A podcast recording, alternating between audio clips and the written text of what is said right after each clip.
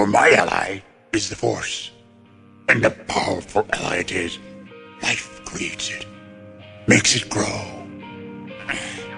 Its energy surrounds us and binds us. Luminous beings, so we, not this crude matter. You must feel the force around you. Here, between you, me, the the rock, everywhere.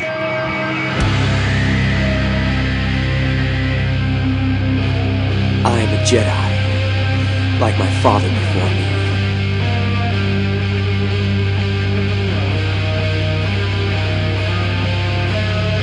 You don't know the power of the dark side.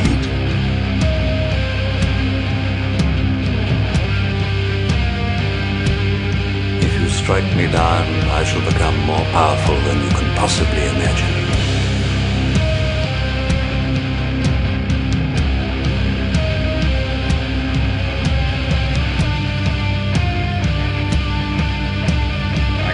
Bad feeling about this.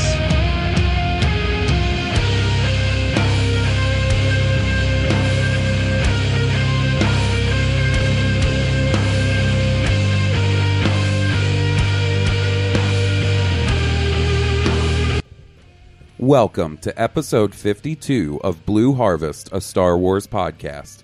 I'm your host, Halls Burkhart, And I'm your host, Will Witten. and today is one of those days where we introduce someone new to the Blue Harvest extended family. The favorite of my days. If you've been listening for a little while, you'll be familiar with this uh, new guest. He is an ardent Ki-Adi-Mundi supporter, a Buffy enthusiast, a Buffalo Bills fan, our man, our good buddy, writer inner from way back in the day, as far as way back in the day can be with us, Joe. Hey, everybody, this is Joe. It's good to talk to you. It's an honor to be on the podcast. I mean, I'm following in the footsteps of everyone from Johnny Grosso to Goose to, to Vader Nick to Evan. So it, it's just, I'm so excited to be on the podcast. Thanks for having me. Well, Oh. we're excited to have you on, buddy. Yeah, man. So, Joe, uh, as a listener and now a guest, you know there is a rite of passage your first time on the show. And uh, I think it's time to put you through that. All So, right. let's just jump right into it. What are your first memories or experiences with our beloved franchise, Star Wars? I actually I thought of this a couple days ago. Um, I remember a day in preschool. It was my birthday.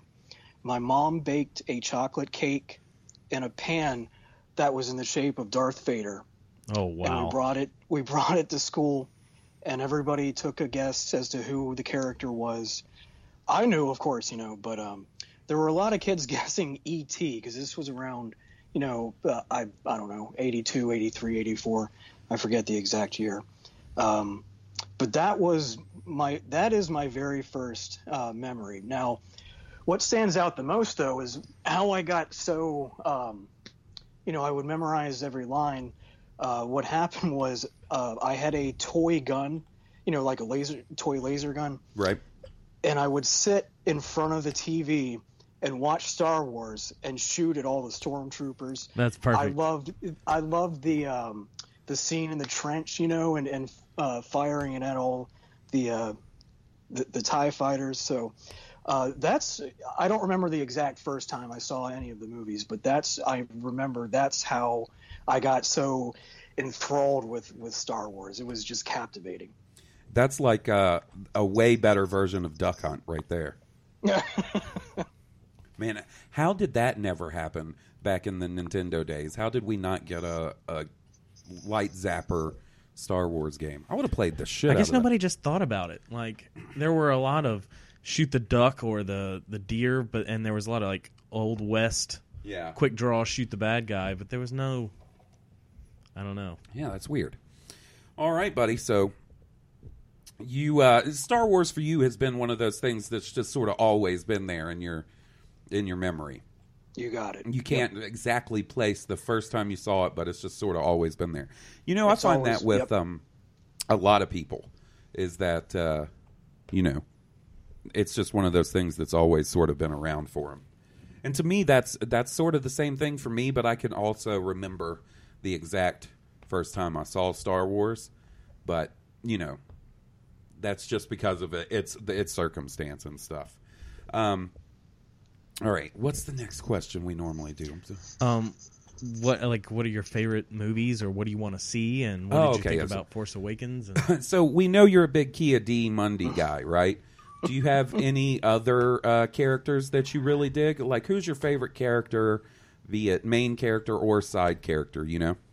Yeah, um, from an early age, I always liked Luke Skywalker. He, um, I, I don't know why, but I just picked up on there was a, a um, you know, in the first couple movies, he was uh, a whiny at times, but in Return of the Jedi, there had grown such a sense of compassion Right. with him.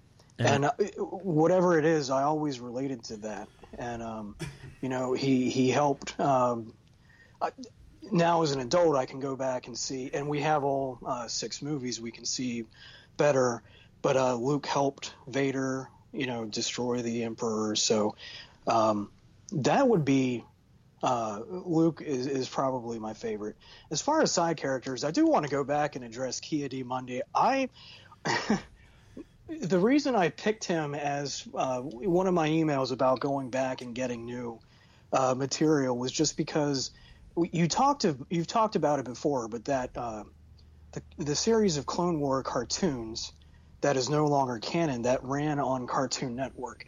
Just there was just something about the way he held off um, Grievous, and I that al- that just always stuck out in my mind. And then uh, I believe it was King Tom wrote back and said he was the most worthless Jedi or something. well, I just du- I just dug in my heels. I'm not really that big of a of a Ki-Adi-Mundi fan. I just appreciated the banter back and forth. I gotcha. Um, as far as a side character, I mean, um, re- really, there are too many to list. Um, definitely not C3PO. I gotcha. So you're not a big C3PO fan. I am not. All right, that's fair enough. Um, so what did you think about the prequels back in the day uh, versus now? Did you like them when they came out? Do you, did you not like them, but now you appreciate them more? You see what I'm saying? Yeah, no, I always liked them. Um, I saw all three of them at least five times because it was the first uh, new Star Wars movie I saw. I, I know I went back to see Episode One at least ten times. I mean, it was just it was Star Wars again. It was captivating. In in general, I liked it. There was I was thinking about a few things that um, that are, are stood out to me in not a positive way.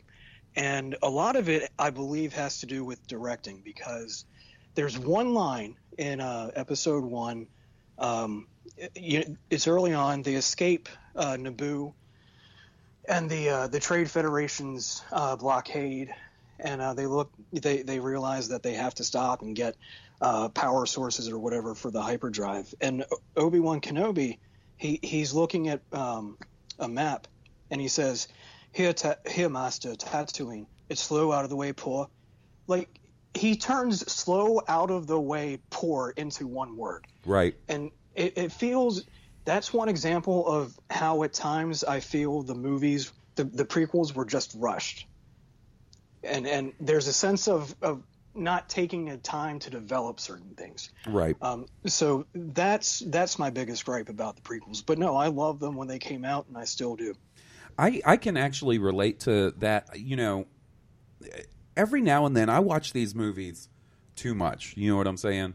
I will watch the seven Star Wars movies we have now all the time. Really, if I'm here by myself and, and you know I don't have to suggest or su- subject Jesse to another Star Wars viewing, I'll crank out a couple while she's not here, and then I'll watch Star Wars. But um, get it crank out. Nah, it's poorly timed masturbation. But I was late on the drums. but something you, how you said some of the prequels are rushed. Something I've sort of noticed in recent viewings of Revenge of the Sith is the ending of Revenge of the Sith does feel kind of rushed.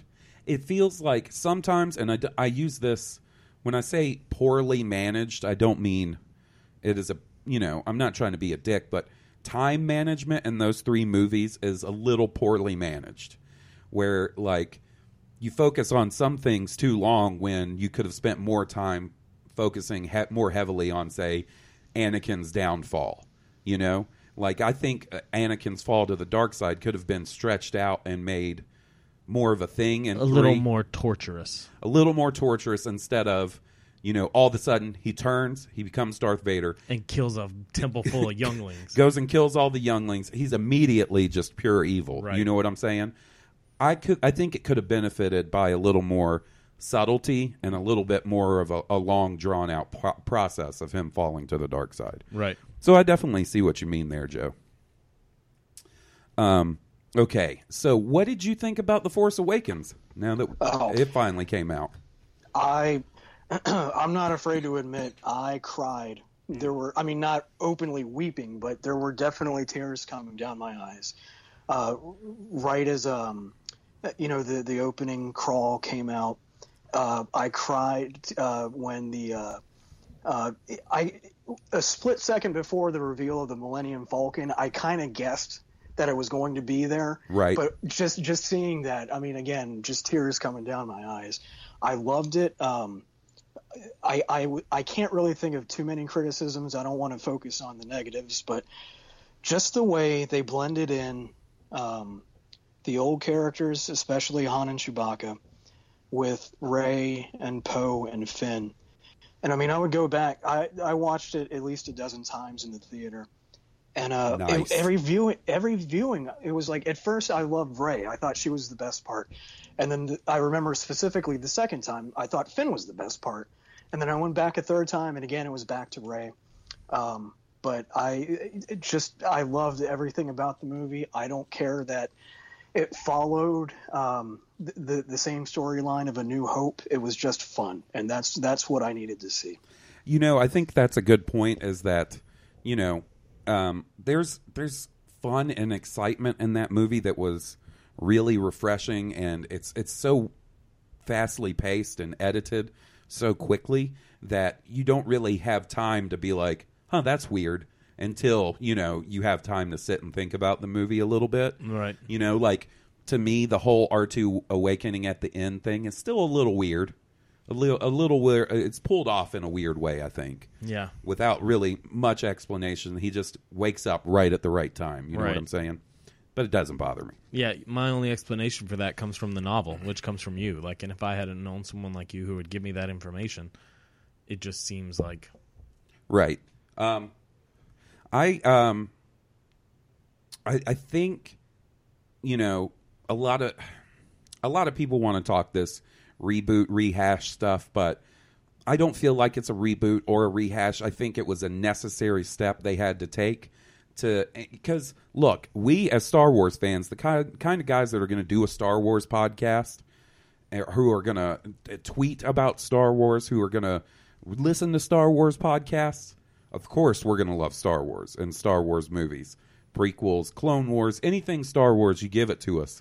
And I hate. I think the fans did this to themselves. There's a little bit of eating your own shit here. Like, you know what your biggest complaint about the prequels was? Is that it didn't feel like old school Star Wars. You know what they gave you? They Old gave you old Star- school Star Wars. You know what you're complaining about? It's too much old school Star Wars. Right? So go Like, fuck yourself. d- Like, uh, it- are Star Wars fans as a whole ever going to be happy? You know what I mean? Probably not. Unfortunately, it's sort of you know the culture of today. There's a bit of a complaininess, and like everybody seems to have feel the need to get on their personal soapbox and scream at the top of their lungs about what they think is stupid instead of just letting the people that it, if you enjoyed it, fucking enjoy it. Yeah. If you didn't enjoy it, then hopefully you enjoy the next one. talk about something you do enjoy. Right? You know what I'm saying? Try to keep it positive every now and then. And I'm, I'm the guy that I agree. Like maybe the prequel's not everyone's cup of tea, but it doesn't have to be. There's No. so much more than the universe now, potentially, and going from here forward. Like, Right. Come back to the fold. Like there's no reason for you to be a hater. Like let's enjoy Star Wars together. But you got to also think about it from the public perception standpoint, where from the uh, average Star Wars viewer, not us, not the three of us, not Right. anybody that's ever been on this podcast, Star Wars was sort of a joke, unfortunately, because Yeah. of the prequels. Right. Now, do I agree that the prequels are bad? Do I hate them? No. but public perception of those movies was not high. They were a joke, and to and to some extent, to this day, they still are a joke. They, nobody talks about them. Yeah. Or or if they, but if they do, in I mean, in like a mainstream public forum type way, it's hardly ever positive. Right. You know. so you need a movie that's going to excite people, that's going to remind people of the Star Wars movies that were more well beloved in a larger sense. You know. Get back to why they were Exactly. that way. And that's exactly what the Force Awakens was. It set the Yeah, stage it- for you to carry the if the story fo- any way you want. I didn't mean to interrupt It- you. Joe. Go ahead. Sorry, uh, I just want to conclude by saying if the Force Awakens didn't give you that feeling of nostalgia and fun, then just I don't I don't know that the Star Wars um, uh, galaxy is for you really, Right. Which is not a which is not a bad thing. No, there's plenty of other things that you can be into, but don't just be a dick and try to ruin people's good times It's like- that are enjoying the movie just because You don't understand. you I have some nitpicky bullshit to bring up. I grew up in a time where like that's it. Like I we happened to get one, two, and three, and then uh, we had four, five, and six, and that was it. There wasn't going to be any more Star Wars. I was convinced that I would not see another Star Wars movie in my lifetime. Oh, yeah. and that's just how I carried on, and it was sad, but you know I accepted it. But then all of a sudden, here comes this Disney. Disney, and this new wave of Star Wars movies. Like, just be grateful. Be grateful that you got Star Wars again, because this could not have happened. Like, Oh yeah. I would rather have and I'm so excited for where the story's about to go. You I know, would rather not- have an episode 7 that draws on elements of episode 4. And when you think about it, it's not just episode 4 it draws on. No. It kind of draws because on elements episode four is like the the episode four follows the classic theory of like the hero mythology, The story. hero journey. the hero's journey. Like, and that's exactly what we got again. Like, Yeah. it's I mean, that's what this it's tried and true. Like, it works because it works. Like, Right. Right. I'm it getting- went back to basics, basically. You know? Yeah. And now that we've gotten that movie and, you know, it's reintroduced Star Wars in a positive light to the to the public at large, now's where we can start going off the beaten path a little bit. Right. And I think that's what we'll get in these movies going forward, whether it be eight and nine or the spin off movies. So speaking of episode eight, Joe, what are you hoping to see? What are your thoughts, feelings about episode eight? Well, I hope we get to see more Poe. Um, he in, in a recent email I sent to you guys, he just there's there's just something about him, it, uh, um, Oscar Isaac, that just it, it draws. He, he's got such charisma, and uh, you know we we didn't get much of him. We got a lot more Han, and obviously. Um, for for a good reason, but uh, just m- more in general, more Poe, uh, and for for some reason, the, the whole concept of the Knights of Ren uh, is is interesting, and I, I think it adds a different level of um, it. Well, it could add a different level of mysticism and mythology uh, than we've had introduced in the prior uh, six movies. Right. So those are the two things I'm looking for. Uh, you know, of course, we want to know more about Snoke, and we want to know we want to see Luke in action and, him training Rey and whatnot. But but specifically for me, Poe and the Knights of Ren. Nice. Um, so what I would say is, if I had one thing that, and this is only in retrospect, after I saw The Force Awakens, and, and really it's only recently that I've sort of come to think this. There's nothing really in The Force Awakens that expands on or contributes more knowledge to our understanding of the Force or moves the mythology of the Force and the Jedi along. Now, there's a really easy explanation of that. The the only Jedi left that we know of that would have that information. is only in the movie at the very end. Right. So I think episode 8 and 9 is where we get that. Now, I also understand their hesitance to expand on it too much and because if you if you give us too much information about the force, it becomes to me though there are rules i guarantee within the storyboard laid down by george lucas what you can and can't do with the force how far the Oh, force I'm is sure. power- there are rules so just follow within those rules Right. and you'll be good but like I think we get hints at stuff that's going to further the mythology, like the fact that Kylo isn't a Sith. The fact that he's reading her mind, like, well, I mean, Darth Vader read Luke Skywalker's mind. Yeah, I mean, uh, and you know, we see some different things like him freezing the the laser bolt in yeah, midair. That's really cool, something we've not seen before. right? So, you know, we do get things that add to sort of the power base of the force. But what I mean is like like what what is Kylo if he's not a Sith? He's a dark side user, but like how do we he's going to have some sort of title. I, maybe it's just going to be Knight of Ren. Maybe that Knight of Ren is the new quote unquote Sith. Yeah, You know what I mean? yeah. Um, Maybe they're a cadre of dark Jedi. Yeah, I, it makes me wonder.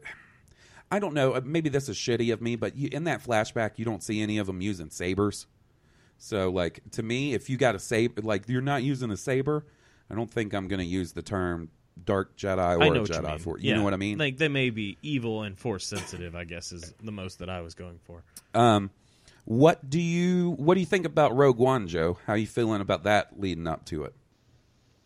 So, uh, super excited, man. Just um, I thought the the uh, the the line "I rebel." I don't know that that that just seemed a little goofy to me. Um, Yeah, I know it was I- more popular uh, than not, but um, uh, no, I'm looking forward to it. You know, when we see the uh, um, the AT-ATs towards the end, when we see what I guess is a bacta tank with the the Royal Imperial Guards guarding Right. someone. Uh, Mads uh, Mikkelsen is that his last name? Yeah, I believe Middles- that's how you Middleton? uh, pronounce it. Yeah, him in the white cape, man. He just looks. That's I, I don't know that that just so many elements of that um, are are pretty exciting, and we've got Alan Tudyk uh, apparently playing, uh, you know, a robot, uh, you know, with wearing. Um, I guess he was wearing like a green suit. Yeah, the Uh, motion they- capture business. Yeah, and they're going to turn him into a, a, a robot. And anytime you've got Alan Tudyk in anything, man, it's it, it, it, it it's going to rock. So I'm excited. I uh, I think it's really cool that we're we're seeing a Firefly alum show up in Star Wars. And he's also Yes. got experience in being a robot. By the way, He's also oh yeah, that's you remind me of that every time we talk about this, and it goes in one ear and right out the other he fucking was ear. he was the robot in iRobot. yeah, with I keep Smith. forgetting that. Um, yeah, I, I'm excited about. Him. Isn't he? Is his name Pirate Steve in Dodgeball? Dodgeball, it It is is. Pirate Steve. Yeah. Arr. Yar. I love that fucking movie. Like that's I love some dumb fucking movies, and that's one. Like, but It's I usually don't care. dumb movies with a heart of gold. You Like know, that like Anchorman, Dumb and Dumber. Like I'll watch those. It's not on the level I watch fucking Star Wars, but man, I, I'll tell you what. I could put on Anchorman, Dumb and Dumber, Dodgeball, fucking that'd make a great Twitch channel. what? What else could I put on there? And I'll I'll laugh at something, even though I've seen those movies a ton of times. What's the what's the um what's the one with Ben Stiller as the evil guy? Ben Stiller as the evil guy. And that's like Fat Camp or some shit like that. Oh, I- heavyweights. Oh, I've never seen that. Oh my god, it was great. Um, I've never seen that. Uh, You know why I've never seen uh, heavyweights? Did I have I ever brought this up on the podcast that I really wanted to go to fat camp as a No. kid? Yeah, I wanted to go to fat camp because I was a fat kid. I was like, I mean, I was too, but I was never like, let me go to Fat Camp. I was like, fucking go I'll to watch camp. a movie about it. That's about as far as I'll go. I was like, go to a fucking camp, lose some weight, come back the next year at school all fucking skinny, and I get to go to camp. Sounds like a win-win situation. I never went to fat camp. Yeah. I went to Boy Scout camp one time. That ain't no fat camp. No, All right. Well, I think that does it for your introductory questions, Joe. I think we got you nice and broken in. So, uh, do you want to help us cover some emails? Sure do, man. I didn't write in specifically because I knew I'd be on the show, so I, it'd be a little weird answering my own email. But uh, You know what? Next time you come on, maybe you should write in an email. and we'll have you answer your own email. and read it. talk about how I'm the best guest you've ever had. Well, thanks, Joe. well, thanks, me. All right. So first up, we've got an email from our new buddy, first time writer, Aaron from OKC. Halls and Will, howdy to you both. You guys are doing a great job, and I appreciate you putting this on for all of us out there. So thank you. I have a lot of Star Wars love pouring out of me right now, but I'll try and keep this short. I've been a Star Wars super fan for almost as long as I've been alive. My dad was and still is a very big fan. I grew up sharing it with my dad, and I've recently discovered the greatest thing in the world sharing Star Wars with my son. He is almost four now, and he is nuts for the movies. We saw The Force Awakens in 3D, and he hasn't looked back since. Batman, Minions, everything took a backseat. I couldn't be prouder. My son loves Rey. Half the time he refers to to Finn as Rey's friend. My son also loves the theme song by Stone Cobra. He asked for the loud song and to listen to The People Talk About Star Wars. Possible contender for youngest fan?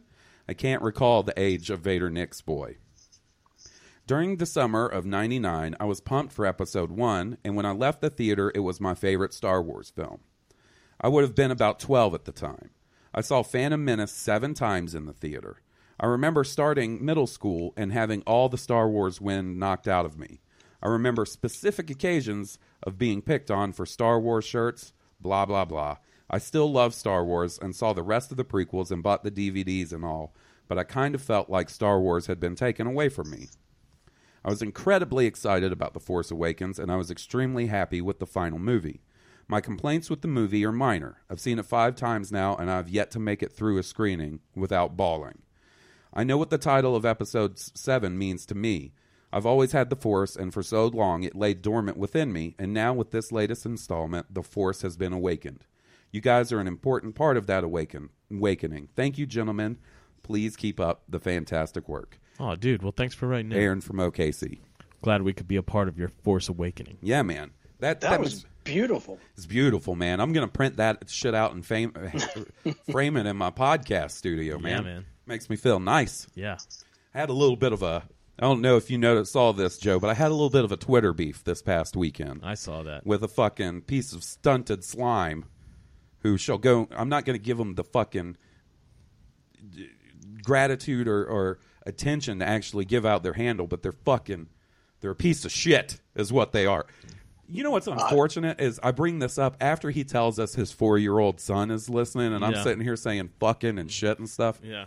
Listen, uh, I believe Aaron told us his son's name was Lyle. Lyle, uh, don't listen to these two guys talking about Star Wars, buddy. You listen to your dad and your mom and let them set an example for you. They're they're much better people than we are. We all are not lifestyle examples. Yeah, yeah. Well, going forward, just say earmuffs, and that'll let all the parents Oh, know when there to, we uh, go. cover their kids' ears. Okay, so Little Aaron Old school reference. Yeah. it tastes so good once it hits your lips. Aaron, buddy, earmuffs. This fucking piece of shit got my my uh my hair uh, got me all. uh, See uh, now I can't even make a cohesive. It's taking the wind out of your sails. You see, the thing is, is you know, I uh, I sort of adopt some uh, uh, a rule of thumb on Twitter, which I think is a great rule of thumb for people to have.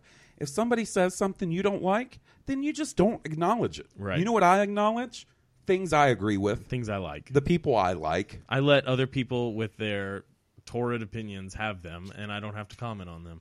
I don't have to tell you how stupid your opinion is, even if I feel like it is. And this person is one of those people that likes to try to force their opinion on everybody else. Right. If you're listening to this show and you're active on Star Wars Twitter, this person has probably tried to jump in on one of your conversations to offer some kind of shitty opinion. So, no more earmuffs. Uh, so yeah, I think his son would qualify for our youngest listener.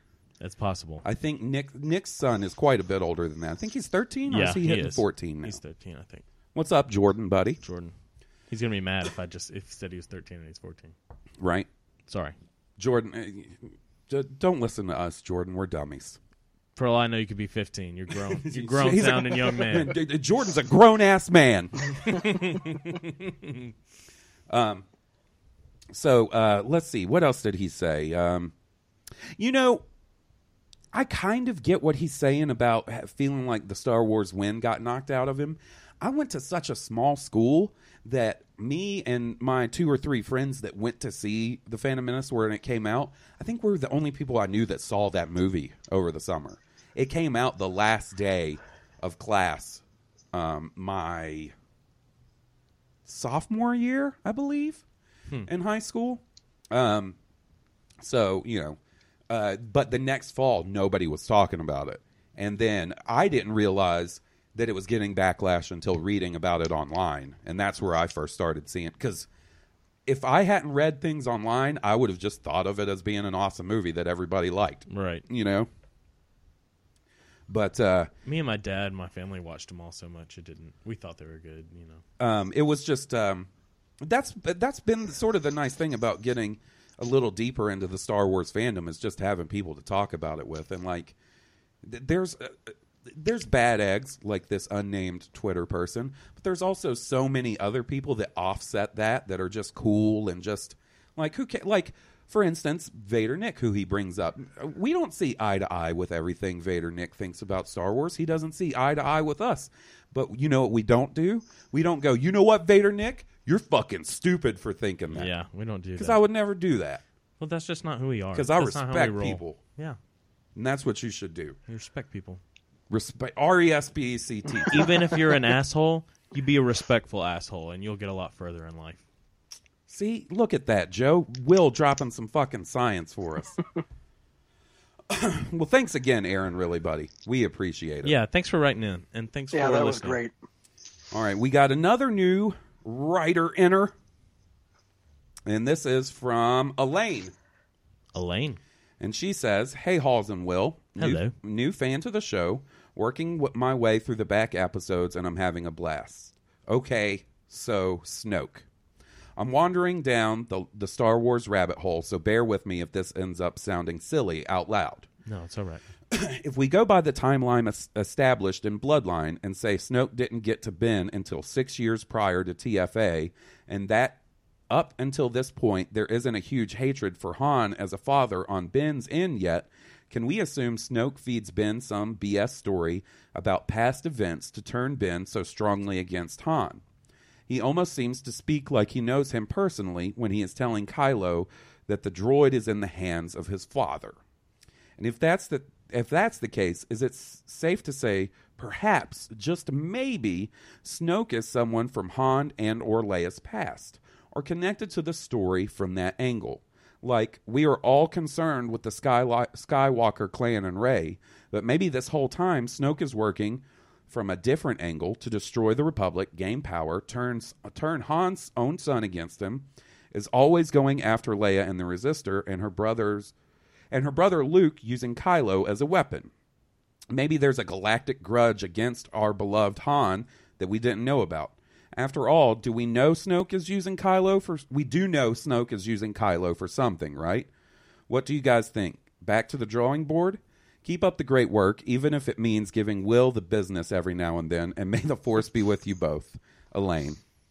Oh, don't worry. He won't go without giving me the business. Oh man, I am still like uh, I still wake up in the since last week I've been waking up and every now and then I'll just be like, "Oh man, I got Will good last week. I got him so good."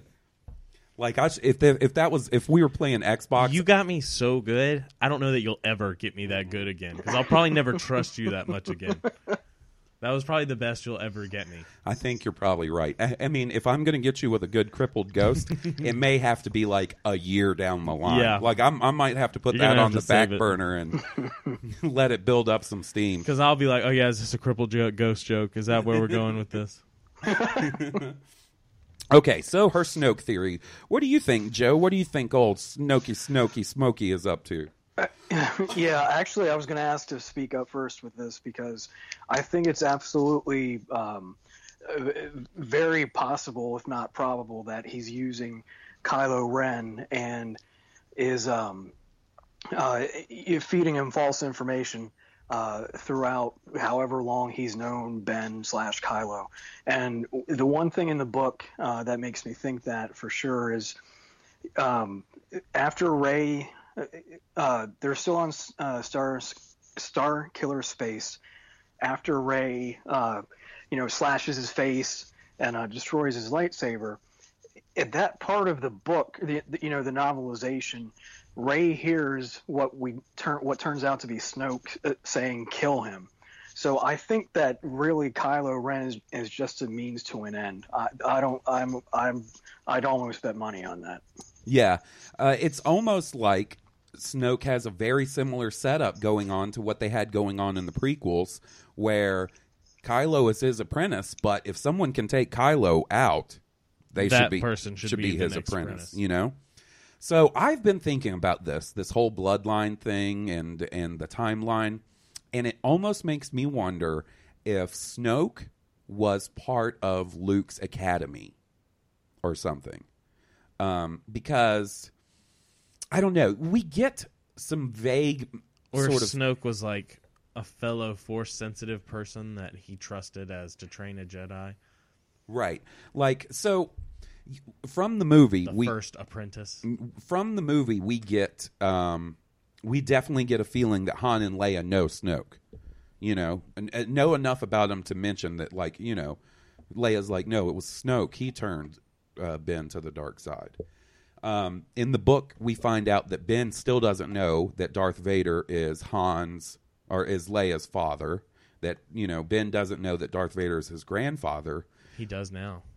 Right. What if when that goes galaxy wide, when that news breaks, That's what makes him hate his dad. Right, because uh, there's a, a line where, um, you know, Han's off doing his racing thing, and apparently they a- he gets asked about it once the news breaks, and he says, "Yeah, I knew, and I don't think it's a big deal. Like, look at all the good things Leia has done for us since the time of the rebellion. Like, I think she's proven herself. Um, so that makes me wonder if that's why Kylo has a resentment against Han because Han knew and never told him. But you'd think you'd also have that same resentment against Luke and Leia. That probably has a lot to do with uh, Kylo's anger of the whole subject. Maybe that announcement, that going public, is what is is the is what Snoke what Snoke uses to start seducing Kylo. And to start seducing him, you think he'd have to be pretty close to him, you know? Pre and now is he communicating him across the vastness of space? Could be. Well, Snoke can do it with Rey. That is true. That but see, this is the thing. That's in the book, and I always wonder how accurate the stuff that's in the book but that isn't in the movie. I'm pretty sure they're always going to take the the stance of the movie comes first. What happens in the movie is is more important than what happens in the book, but that seems awfully specific, you know? So, I don't know, maybe it's a case by case basis with that sort of thing Right. on whether it's considered canon or accurate or not. Um, so yeah, maybe Snoke was communicating again, you know, across from wherever he is. I mean, for that matter, we know Luke and Leia can do it. Right, we do. We do know Luke and Leia can do it. Granted, they're all they're both on Bespin. You know, when that happens. Is that what you're talking about? Yeah, Empire yeah, Strikes yeah, Back? yeah.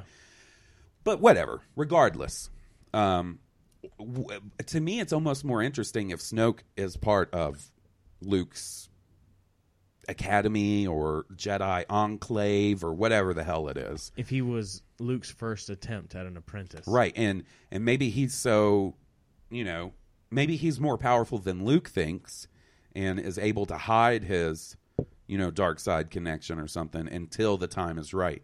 Maybe he knows that Ben is, you know, Vader's grandson, and he's just waiting until he can swoop in and try to seduce him. That'll be interesting to find out. Um, I'm that's one thing I'm sort of worried about is that we're not going to get enough information about Snoke for my liking. You know, Well, we didn't get much information about Palpatine back in the day. that is true. If you think about it, think about it real hard. If you when we were kids, Joe, what did you know about Palpatine from those 3 movies? Not shit. You know? Go. Go for it, Joe. Oh, okay. Yeah, I mean, all all that we knew about Palpatine was that he was the Emperor who arrived on the second Death Star. That- Right. That's pretty. That's pretty much all we knew. We get one line in A New Hope where they say that the Emperor has abolished the Senate, you know, gotten rid of the Senate. We get uh, that one um, hologram scene in Empire, and then you know, he's, he's he finally shows up in Jedi. Um, so you know, it's not like we got a ton of backstory or anything really. We just knew he was like the big bad. That's also you know something that doesn't really fly in today's filmmaking. So I think we will get a little more explanation than that. But I, I would like to see m- more of it in a movie than say in ancillary books and comics and and Right. stuff like that. I, I- you know, but that's just me. Um, but yeah, there's that's going to be a wide, widely discussed and and uh, talked about topic until we do find out more. Um, so next up, new emailer, another new emailer. This is our buddy Tomas. He says, "Hey guys, I'm a relatively new mi- listener. I found your show through Rogue One, and I really, really enjoy it. Anyway, I was doing some of my YouTube watching the other day, and I stumbled upon a really cool theory that gives Boba Fett even more badassery. This is what I like to hear, Tomas. You you want to get on my good side? You write us a Boba Fett email. Mm, He's ready. The theory is that Boba Fett is the one that kills Uncle Owen and Aunt Beru in Episode 4.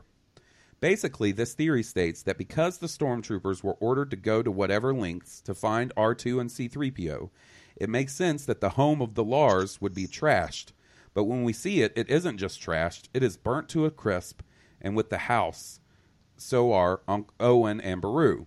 Then later in A New Hope, when Vader is giving, uh, well, sorry, Tom, uh, Tomas, I'm going to correct you here. Then later in The Empire Strikes Back, when Vader is giving orders to the bounty hunters to capture the targets alive, he then turns to Boba and specifically states to him that no disintegrations are acceptable, meaning that Bo- Boba is known for disintegrating someone, something important, maybe like Owen and Beru Lars. Oh, yeah, and it is known that Boba was on Tatooine at the time of the murders. I really like this theory because it shows how much of a freaking badass Boba was. If you want the whole theory, here's the link to the video, and he provides the video. Anyway, guys, I hope you enjoy this theory and keep up the amazing work with the podcast. I'm looking forward to an even better year of Blue Harvest podcasting. Well, thanks, Tomas. Tomas. Yeah, thanks. I'm loving the fact that you guys in, in one podcast have three new emailers. This is awesome. Right? I'm happy to hear that. picking up a little steam.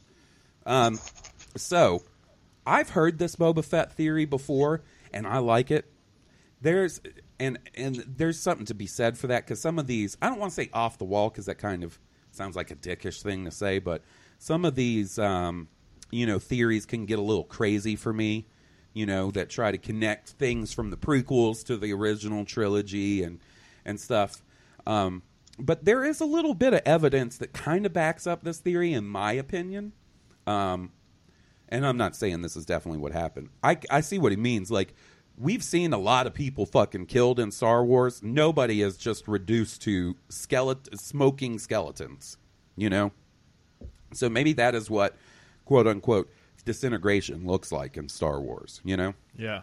There's also the fact that in the Darth Vader comics, Darth Vader hires Boba Fett um, to help him track down the kid that blew up the Death Star, aka Luke Skywalker. You know, um, so that sort of signifies to me sort of a, a working relationship with Boba Fett pre Empire Strikes Back. Now, does it go back as far as A New Hope? I don't really know. The thing I'm going to say is that it seems pretty obvious to me that Boba Fett is currently under Jabba the Hutt's employ, and I don't see Jabba the Hutt loaning him out to the Empire. Uh, can I? And I'm not trying to be a dick. I kind of disagree there. Okay. Like I think if so, this is the thing. While he is in the special edition working with Jabba, and he's part of like Jabba's bodyguard or whatever it is in that one scene that we see in the special edition, I don't think Boba Fett works 100% for anybody anytime. That's just the job he had at that point.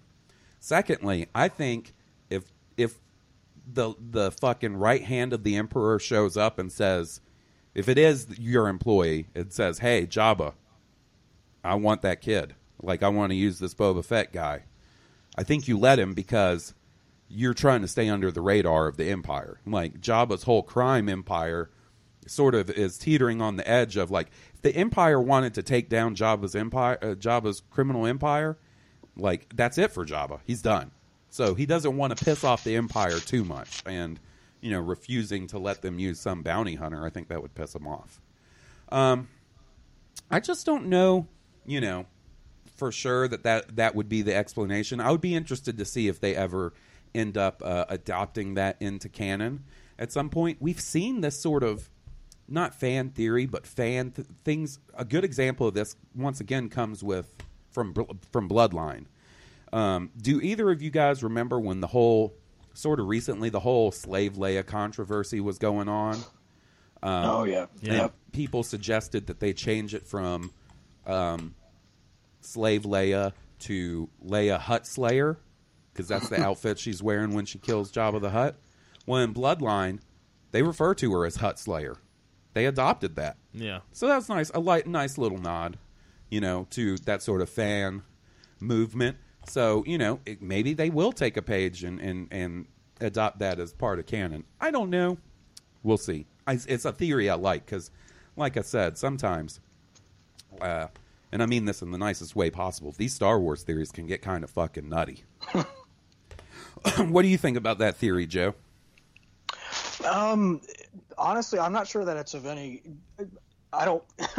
wow, I sound dismissive, but I don't. I don't know that it's of any consequence, really. Yeah. Um, at some point, uh, you know, uh, his, his aunt and uncle got incinerated, and it, it whether it was by Boba or the Empire, I just don't know that it has any um, a- any meaning or any um, uh, uh, push on the story itself. So this is something I've always wondered about. Now that we've seen the prequels and gotten the backstory, in Attack of the Clones, Anakin goes to that homestead. He meets Beru, he meets Owen, he meets Cliegg, my future cosplaying opportunity. And don't shake your head. don't shake your head at me, Will. Cliegg Lars is a badass. Mm-hmm. Unfortunately, by the time of a, a New Hope, he's a crippled ghost. okay, that's it for a little while. That's it for a little while. You're so funny. Thanks, buddy. You're makes- just funny. I'm getting all kinds of compliments today. It makes me feel so nice. funny. Um, so, um, you would think that so Vader didn't go down to Tatooine when they were searching for the droids, as far as we know, right? But you would think he would get like situation reports. Do you not think Vader would think, man, that's fucked up? That's like my stepbrother. Like, you don't think that ever it came to his attention that his stormtroopers went to that homestead where you know, he found C3PO again, by the way, and now supposedly that's where C3PO is again. Am I making sense here with what I'm saying? Like, Mm, yeah. it never crosses Vader's mind, like, oh, that's a little fucked up that the guy that married my mom, his his uh, son and his son's wife or, are who had those droids, and those stormtroopers just took them all out. Like, I'm not saying he would have any emotional connection to them because he was only around them for a day or two, but it still wouldn't just like make him go, huh, it's fucking weird. Always with this Tatooine place. Maybe he didn't want to know. Maybe he didn't get the sit reps because he didn't want to know. Yeah, I mean, maybe. He only wants results. All right, Joe. We got an email from our buddy King Tom. All right, You ready? I am. What's up, Blue Harvest Gang? A few items inspired by last week's awesome episode of Blue Harvest. Have to admit that I'm the generation that believes that best Star Wars video games came out in the mid to late 90s. The X Wing slash TIE Fighter series and Rebellion games took up way too much of my time when I should have been out getting laid. I, enjoy, I do enjoy the current crop of games, but I have one small issue video gaming. One small issue video games shouldn't be canon. Will mentioned that most of these games these days are trying to be like God of War or open world games, which would be awesome for a Star Wars game. But you can't have a game like that with a jacked up main character or a map that you can go to any location at any time and have it as canon. Otherwise, you'd have my buddy Joe using Ki-Adi to take down the Sith. There's no way that dickhead would ever save the galaxy. So, we'll, before we get to the next one, we'll we'll uh, cover this first. I see what he's mean meaning. Like th- the Force Awakens, or no, not the Force Awakens, the Force Unleashed are games I really enjoy. I did. They shouldn't be canon No, they shouldn't be. because and they're not. because you should not have that character. That character, Star Killer, is more powerful than any character you've ever seen in a fucking Star Wars movie, Yeah. show, anything. And like, if there's characters that in canon that powerful out there, then what the fuck? You know what I'm saying? Yeah, what's Darth Vader doing with his time? I think it's better as a case by case basis. Like, for instance, you know, this rumored Han Solo adventure game that we're getting. um, in 2018. If that does turn out to be a Han Solo, a young Han Solo adventure, I could see that being canon. You know, if it takes place, it'll probably take place before the movie. I can't see it taking place after the movie, only because if it takes place after the movie, I think that could potentially step on the toes of any sequel to the Han Solo spin-off movie that they may do if it's successful. I'm still I'm still of you know the mind that they shouldn't be canon. Video games shouldn't be canon. You just you're gonna you're gonna box yourself in too Yeah. quick. Well, not not only that, but you got to think about you know you have two uh, uh, an entire population of, of Star Wars fans. What percentage of that population plays video games? You know, you're I feel like you're doing a disservice to non-video non-video game players if you introduce all this new canon that they just won't be exposed to. And I mean, just like, just imagine all the opportunity, like an open sandbox game, another Republic Commando squad-based Well- game, a, a racing game. Give me a you know, like, let me race speeders through Coruscant or I feel on like- Tatooine or shit. Like, I feel like making a game not canon opens up the possibilities of what you can do in that game yeah, that's what I'm in a positive light. right? But I, if you take it on a case by case basis, and if it fits well into the canon, I, I, can you want, see. You know, let's say you want to put canon games in there, that's fine. You know, but But it, Joe brings up a good point. That's the one sort of downside to, say, a book like Bloodline or some of the comics. Like the hardcore will read those and they'll love them and they'll digest them, and, and that that information will then, you know, be added into their fucking Star Wars data bank to help them with theories or, or better understanding of what's going on in the games. But the main public, like, if if that if Bloodline was read by everybody that went to see The Force Awakens, it would probably be the fucking best selling book of all time or some shit. You know what I mean? And that's just not the case. So I also feel like that's why we're not really ever going to get huge revelations in these books and stuff, just because they want to save that for the stuff everybody's going to consume. You know. So Yep. that also makes sense to me.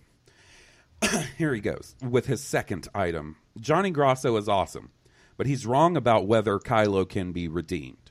Sure, the Force is about being good and forgiveness and yada yada yada, but the guy killed Han Solo. There's no combination of characters Kylo could save in Episode eight and nine to make up for make up to fans for killing his father.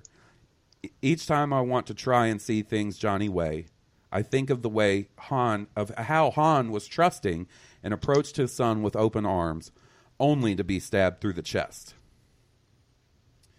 I I agree with you, King Tom. In my mind, as much as I love Han Solo, fuck you, Kylo, you little bitch. fuck you, son. you got to die. But it's unfortunately it is also he does have to die. Either way you slice it, I'm- kid's got to die. I'm going to say this now, and I, I I'm telling you both this, knowing I will backpedal faster than you've ever seen someone backpedal if this happens.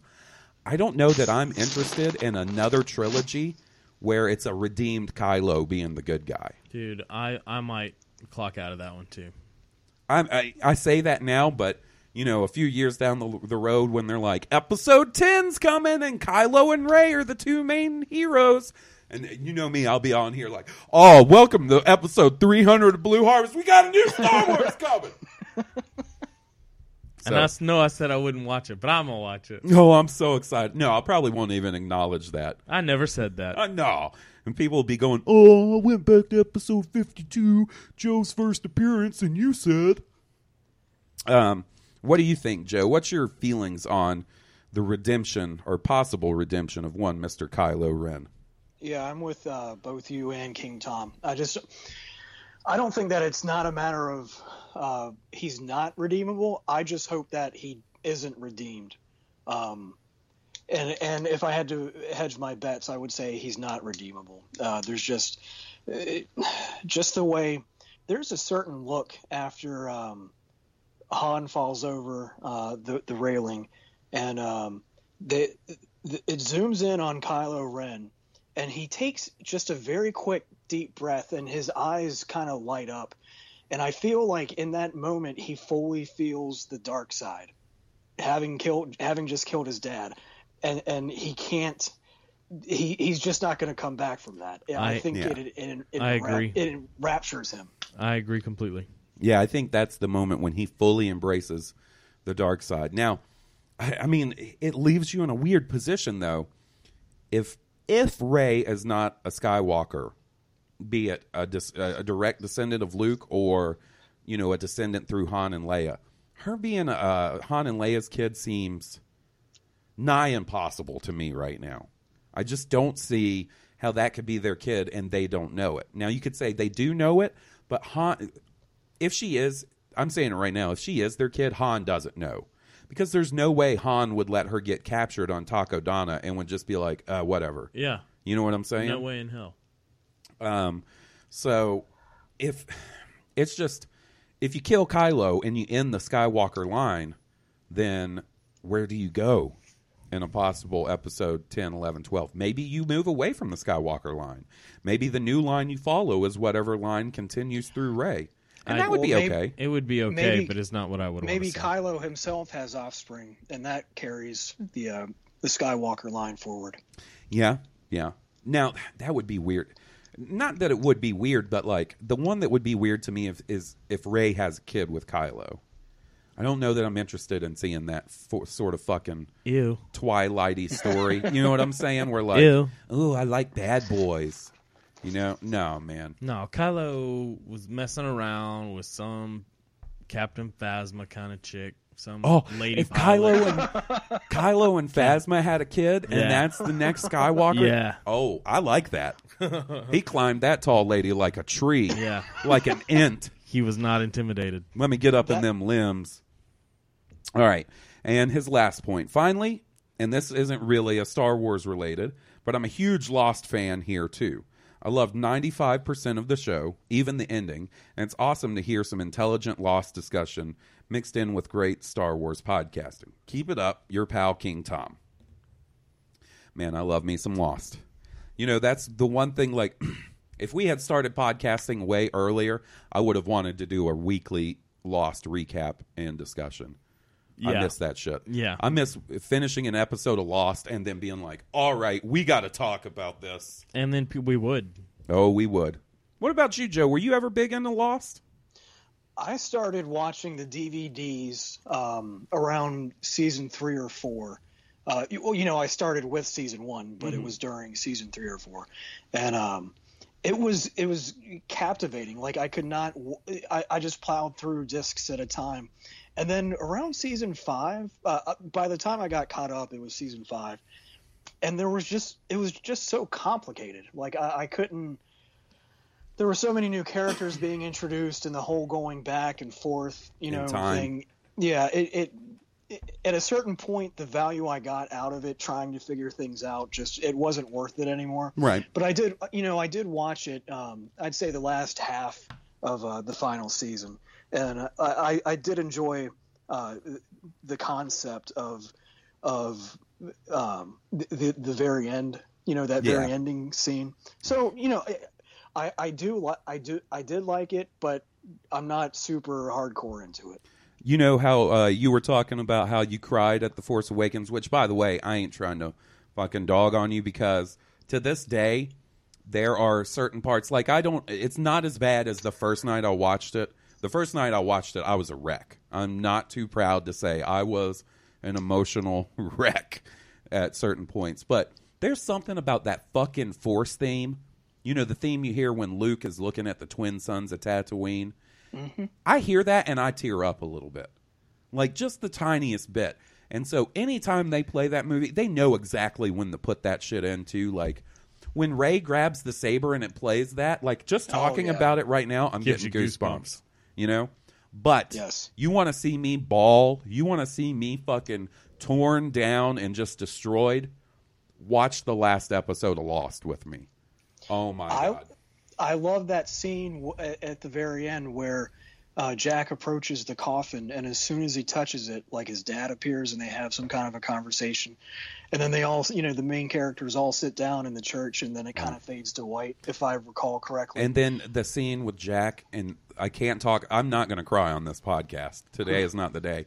The scene with Jack and his and and Vincent Like when Jack is all fuck. I, look, guys, if you're listening to this and you're like, "What the fuck? You're spoiling the last episode of Lost." You've had almost ten fucking years, my friends. Like, I'm sorry, I'm sorry, but that scene where Jack is is going down to lay down in the jungle and die, and Vincent comes up and uh, I can't, I can't do it. And that music, the lost Michael Giacchino music, my boy Michael Giacchino. Whew, Right. And it's one- getting me hot in it- the head. One final thing. I believe you know i was watching the uh, i love dvd extras and i emailed you about this. Uh, the, the one thing i didn't like about the, the force awakens blu-ray is that there was no commentary. Yes. so you know season six i was watching as many of the special editions or you know um, uh, this the extras on the dvds as i could and it turns out that that monster on the island was cripple Oh, he got you, Will. Oh, that was good. All right. So once again, I mean, this is a, a this is basically going to be us and Joe talking emails and just having a good time this episode because we got two more, and once again, we got another new emailer. Man, I'm digging this. Damn. Thank you guys. Yeah. seriously. Uh, this is from our buddy John Albertson. John Albertson. Uh, Halls and Wills. I pluralized Will on accident. He Because there are several of us. He is the all knowing Will. What's up, you guys? I was just watching The Empire Strikes Back for the millionth time. I had some thoughts and have always been in my head. I just wanted to write them down and see what your thoughts were. So let's just take these. He's got three here, and we'll uh, sort of uh, address them one by one. How's that sound? Sounds great. When Han, Chewie, and Leia have just escaped Hoth, they evade three Star Destroyers and are being pursued, pursued by four TIE fighters. On top of that, the hyperdrive isn't working. Why does Leia wait until the Millennium Falcon has been hit by not one, but two asteroids before telling Han to come back to the hmm. controls? You know that ship can't let them escape with the hyperdrive down. It would be really difficult if they ended up with a hull breach. Then Vader would have had them that much sooner. So, My initial reaction is that I maybe she just thought the deflector shields were holding. It Yeah. was bumpy, but it hadn't hit the hole. Yeah, and and you know, I think maybe she's trying to give Han enough time to really work on the hyperdrive and hope that he can get it working and like Right. she's just like trying to give him enough time, you know what I'm saying? Um Just a pothole. hold on one second. Go. Okay. All right. So honestly, I uh, I just had this thought. It's an interesting thought. Maybe Leia was just being spiteful to get back at Han for all the uh, sarcasm he threw her way. I like that. oh, ma- well, maybe we don't. He doesn't deserve to, to to live, even if that means me dying. You know. So I like that. I like the idea of her being like, "Oh, you want to call me a fucking committee then? I'm going to let a couple asteroids hit your precious fucking Millennium Falcon. I don't even have to grab my Louisville Slugger. Maybe I should get out and push." That'll help. All right, here's the second. When Luke is on Dagobah and Yoda has just shown up, Luke is eating his dinner. When Yoda picks it up and starts to mess with Luke, it's it Luke starts shouting at him. He then picks up his box of food and looks through it. The box always looked like it had several different candy bars in it to me. I don't know why. Even as a kid, that box of fucking rations or provisions fascinated me because I always like that thing Luke is eating. Like when I when I was a kid, I was like, "That's a giant Slim Jim." Luke Skywalker's eating a big old Slim Jim. It looked like a round Butterfinger. They Oh, it looked really? like a cylindrical Butterfinger. I don't know. I mean, or a carrot something. I think that speaks a lot to the two of us. Like, you see what I'm saying? Like, I thought it was a Slim Jim. You thought it was candy. Yeah. I'd like to do a psychological experiment. Like, what did you think that food was? Did you think it was like me? I thought it was Slim Jims because I Okay, the soup. What did you think that soup was that Yoda served him up? Fucking Dinty Moore beef stew. Looked like oatmeal. it looked like oatmeal Oh, really? or like cream of wheat or something like. ah, root leaf stew. You mean? yeah. Um, another interesting, like, I know this isn't said to be a food item, um, but I want people to, to keep an eye out of this. One time, Will and I went to see The Force Awakens. It was probably like our seventh time or some shit going to see it, and it was just the two of us. Do you remember this? And uh, towards the end of the movie, when the Resistance is getting ready to go attack Starkiller Base, you see Nien Nunb like getting his X-wing ready, and he grabs this little box of things and put us under his arm, and both of us looked at each other at the same time and were like, "That's a box of crackers." Snacks. Yeah, Nien Nunb was getting his fucking snacks. It's, Nien Nunb does not go into a mission without a box of He's snacks. hypoglycemic, dude. He needs to, he needs to take care of his blood sugar when he's flying around in space. That that's like you know. So Luke's box of food, it looked like just random stuff. I'm like, sure there are different flavor rations. You know, I'm sure it's all protein based. and- Right, right. But and then like you know uh, the other Star Wars food we see like What I like about that scene is that Luke's such an asshole that he throws away the one Yoda ate off of. yes, I was just gonna bring that up. He, he can't even t- uh, tear off a s the small. He piece. just smells it and tosses it. he just yeah. like that's fucked up, Luke. Why are you going to be mean to How this? How dare you not eat after the great grandmaster? I mean, he doesn't know know it at that time, but that's even more important. Like, you shouldn't be such a dick to this little guy, yeah. this little old green alien. And that's on and that's what Joe was kind of talking about in the Return of the Jedi. You see all that's gone. Yeah. Like the maturity Yeah. and the compassion and all, you know. Man, yeah, that's such a dick move. I I, I didn't even think about it. He smells it and then just tosses Yeah. it aside. Um, all right, here's his uh, third point.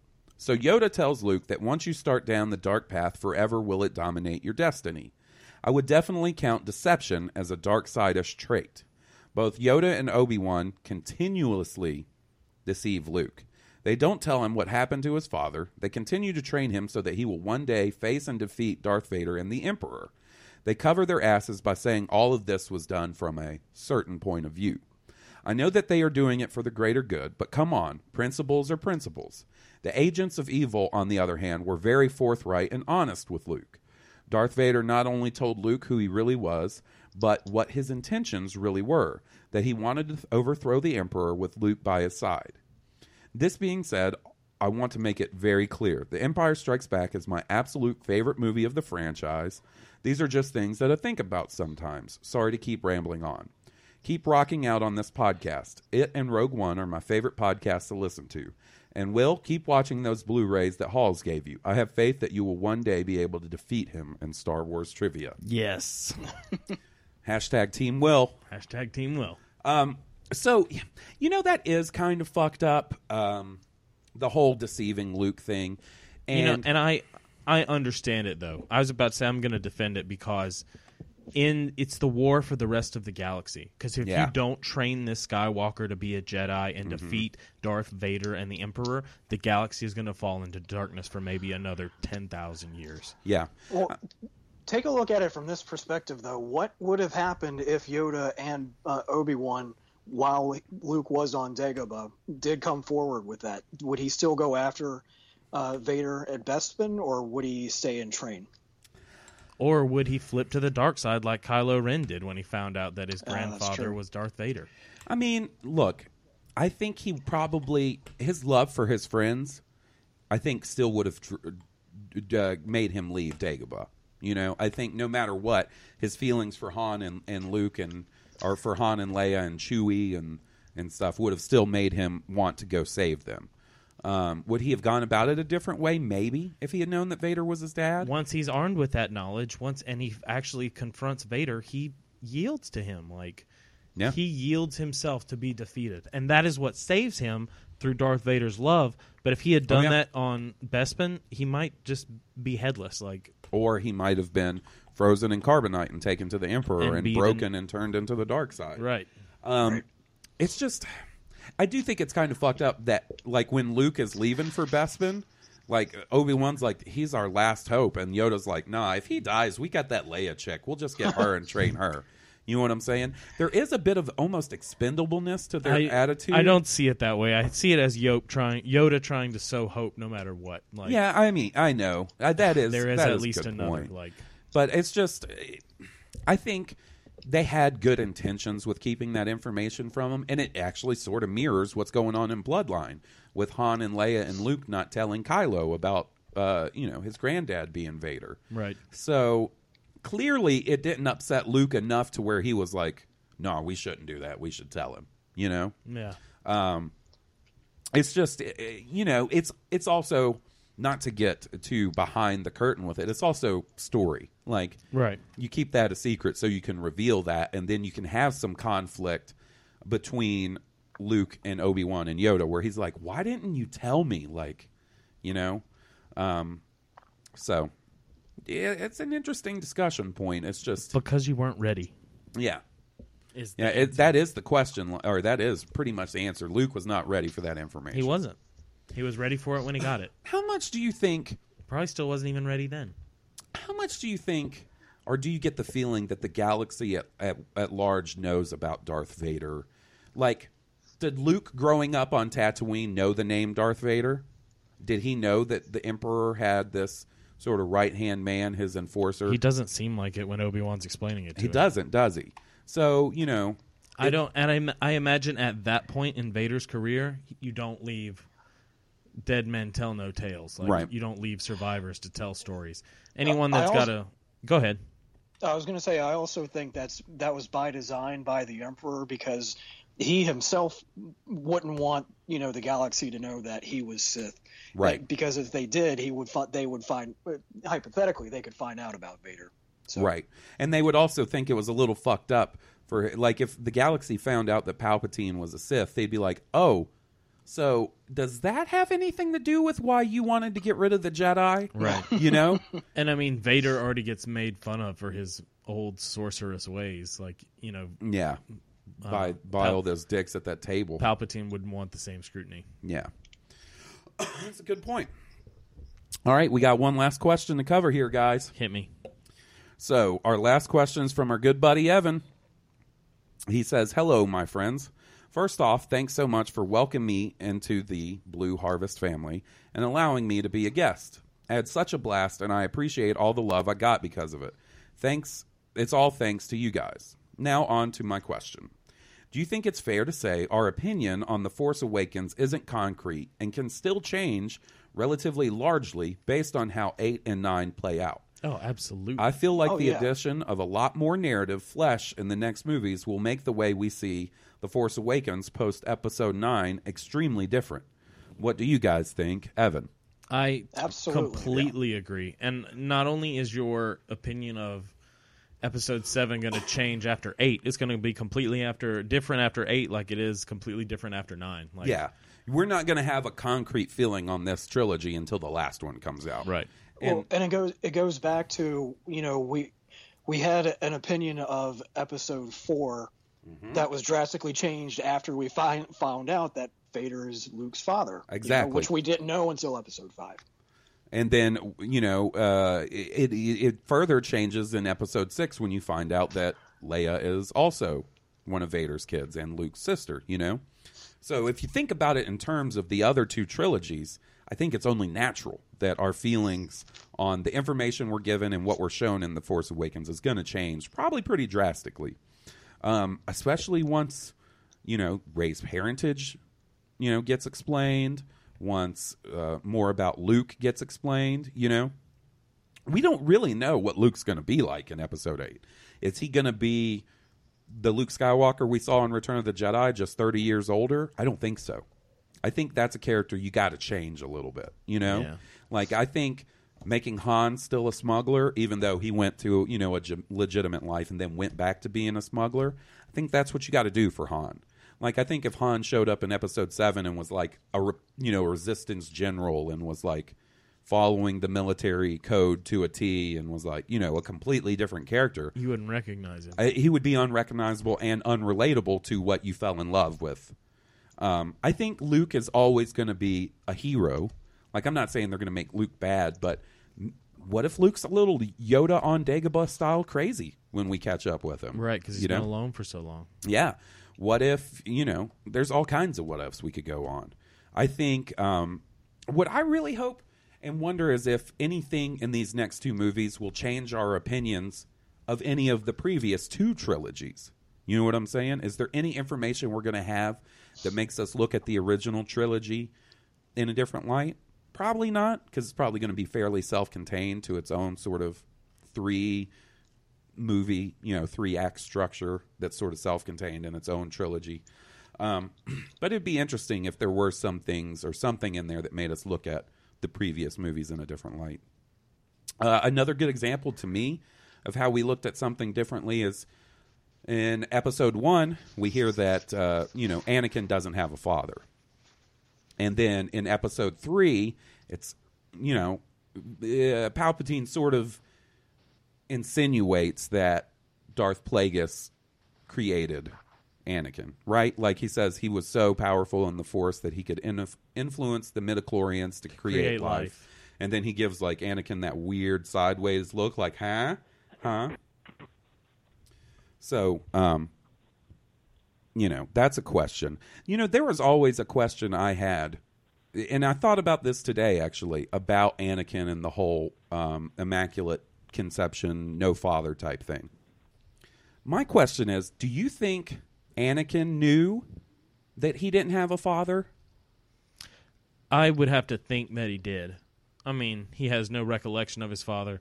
Either Shmi told him, Right. or you know, he just knows he didn't have one Like, around. because he never addresses it himself in the movies. No, Um, and you would think at some point Anakin would be like, "Yo, who's my dad?" he never used. You know, he's he's whiny enough and complaining enough that he would use that against you. But I'm conceived of the living force. Like, Well, also, but you know, does so does the Jedi Council tell Anakin that they think he might be the chosen one, or do they keep that to themselves? I don't know. Because you never hear him say, "Oh, I'm the chosen one," you know, or do you ever hear someone tell him? Oh, well, yeah, Obi Wan. Um, after he slashes him at the end That's of episode right. three. But he they talk about that even earlier in Rebel, not Rebels, um, the Clone Wars. There, you remember the episode where he encounters that Force being who oh, has. the Mortis arc. they of talk course, about him yeah. being the chosen one in that thing. They do. Okay. So if he knows the prophecy of the chosen one, which seems like it's a fairly well known prophecy in the Jedi Order, then he probably does. That's just something I wondered. Do you think Luke knows that he was that he didn't have a father? I'm. That's going to have to depend on how much Jedi knowledge he's able to assemble in the time between. Right? Because like it, that's something I was just wondering today. Does Luke know that he doesn't have a grandfather on his father's side? And then, if that's the case, does he know that Plagueis possibly created Anakin? You know, it's weird. I doubt that. I doubt that Seriously. too, because that doesn't seem exactly like I doubt that even- would be written down. I or- doubt that even Anakin would claim that. Yeah, well, I mean, after after episode three, definitely not, because after episode three, he views himself as Darth Vader and no longer as Anakin Skywalker. You know, it's just a, one of those things that I don't even know if they uh, addressed in the books, like what Luke knows about Anakin's past. He, you know, he does know some things in some of the older expanded universe stuff that's not considered canon anymore. And they sort of touch on what Leia knows about Anakin and Padme in Bloodlines. So that's just one of those things that we know about Anakin that's kind of weird and probably really won't be addressed any further because of how weird it is, you know? It's just, uh, I would wonder what Luke's reaction would be to that. Would he try to study and figure out how that was possible? I don't know. I, I think it, it's like uh, uh, early on in Empire when Leia kisses Luke. I think it's something that no one in the Star Wars uh, creative team wants to ever address again. right right well, you know what's fucked up is if you think about it they definitely knew that leia was his sister at that point in empire because they set up that whole there is another thing you know so they definitely knew when they were like we should have han and or, or leia kiss luke they were like we should have this sister kiss her brother they knew that at that point it's a little fucked up Maybe some people did. oh for sure i mean for sure george lucas knew i'm Yeah. sure irvin kershner knew I don't think any of the actors knew. Mm, Probably not. You're probably right about Mark that. Hamill didn't know that till right before they shot it. Well, he definitely didn't know that Vader was his father. That's what I meant. yeah, before right. I mean, like having Leia kiss him. Oh, right. So they probably did keep that a, a secret from the actors. Well, I think that's going to about do it for us this week, guys. I want to thank everybody that wrote in Yeah, absolutely. and gave us some nice discussion points. I love emails. I love write-ins. Um, So before we go, I should give out our information. If you want to like us on Facebook, you can at facebook.com slash Blue Harvest Podcast. You can follow us on Twitter at Blue Harvest Pod, and you can email us at blueharvestpodcast at gmail.com. Joe, where can our good listeners find you if they want to communicate with you, tell you what a good job you did on the show this week? Uh, that you can find me on Twitter at Va Beach Rep. That it stands for Virginia Beach Represent. It doesn't mean Va Beach Republican, which I've gotten sometimes. Um, but no, VA Beach Rep. Right on. And uh, Joe is always down for a little Star Wars discussion, or what I like, a little bit of going back and forth with some Buffy lines. I like that. Yep. Um, maybe next time we have you on, uh, Joe, we'll really have to deep dive some Buffy because I've been looking to do that. Uh, I, I was thinking of that. We definitely have to do it. I haven't. I admit I haven't seen any episodes in years, but uh, certain lines do stand out, so I need to study it a bit more. You should have Steve and uh, Miss Bone Yeah. and Joe on doing uh, Buffy podcast Yeah, that I mean, and Joshy Joshy Pants. they all love some Buffy. That's who got, Josh is who got me into Buffy. yeah, me too. Before I got into Buffy, I was like, mm, I don't think I'm going to like that. Mm, pass. And then I started watching it, and after the first season, I was like, mm, I don't, I still don't know if I like this. But then it gets really good. Yeah. Yes. hmm So, uh, Will, where can everybody find you on Twitter? Uh, on Twitter, I'm at Will Witten three. we want to thank Stoned Cobra for our theme song. They've got a new album out, uh, Armed and Hammered, which is now available on iTunes, on Spotify, and on Bandcamp. Get you some. You can find them at www.stonedcobra.com. And uh, yeah, I think uh, I think that's it for this week. Thanks so much for coming on, Joe. We had a really good time with you, buddy. Uh, oh, guys, it, it would, the pleasure is all on this side of the room. Thank you so much for having me. No, absolutely. Well, man, uh, we look forward to having you on again, and welcome to the Blue Harvest extended family. This is dysfunctional Blue Harvest. I don't know, not all that dysfunctional. We're pretty functional. Well, anyway, for Blue Harvest, a Star Wars podcast, I'm your host, Halls Burkhart. and I'm your host, Will Witten. And I'm Joe. May the Force be with you. May the force be with all of you. May the force be with us.